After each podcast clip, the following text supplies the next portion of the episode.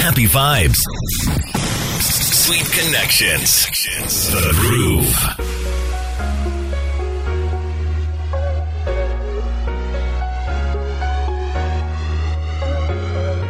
Now, what is a real man?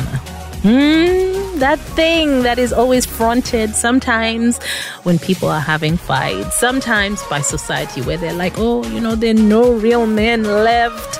It's it's a very interesting concept Hmm? This whole definition of manhood, definition of masculinity, and in some ways, how people feel that masculinity is a bad thing. I'm not talking about toxic traits of masculinity, but almost a message in society right now that is telling men not to be masculine. And I think that's so wrong. Masculinity has so many beautiful sides to it, right? But it is a process where so many men are trying to find their way. Now, a few weeks ago, I think I talked about a men's conference that will be happening here in the 256 in Uganda. Um, and I shared it with uh, a few men, and they had questions. I couldn't answer all the questions because I'd also just really seen it online and heard about it.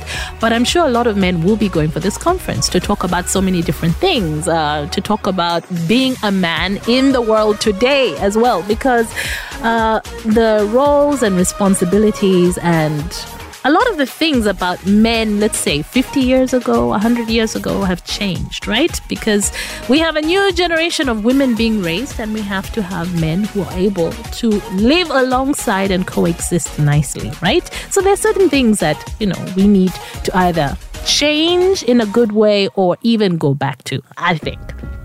But it's not just here in Uganda where this is a thing. Apparently, men all around the world are signing up for different camps to become real men. And in the US, these guys are paying about $10,000 US dollars. That's like what, 35 million Uganda shillings to go for these camps. They're called warrior camps, and they're macho programs that promise self fulfillment through hardcore military style training.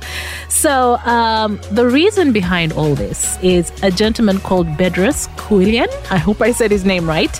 Now, he's an entrepreneur who achieved a lot of success through grit and grind.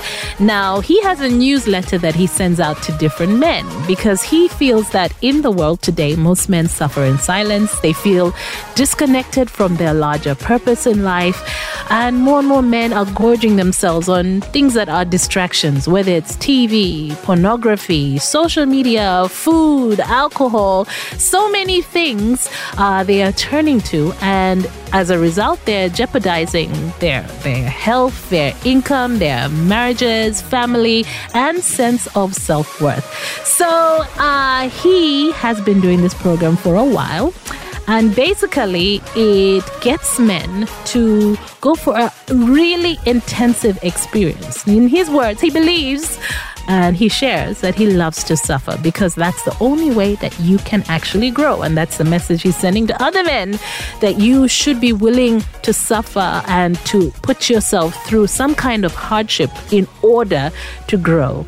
So, this project is a 75 hour experience um, and it's a grueling healing process. He says, again, it's like administering chemotherapy to a cancerous area of the body. But in this case, it's for men to build um, discipline, I guess, uh, self control, um, just to be stronger physically and mentally, and uh, to to build themselves up into real men. Uh, okay. You look depressed. Is that because you're tired of listening to the same crap all the FM stations play ad nauseum? Yeah, thought so. Your attention, please. At RX Radio, we bring you what's fresh.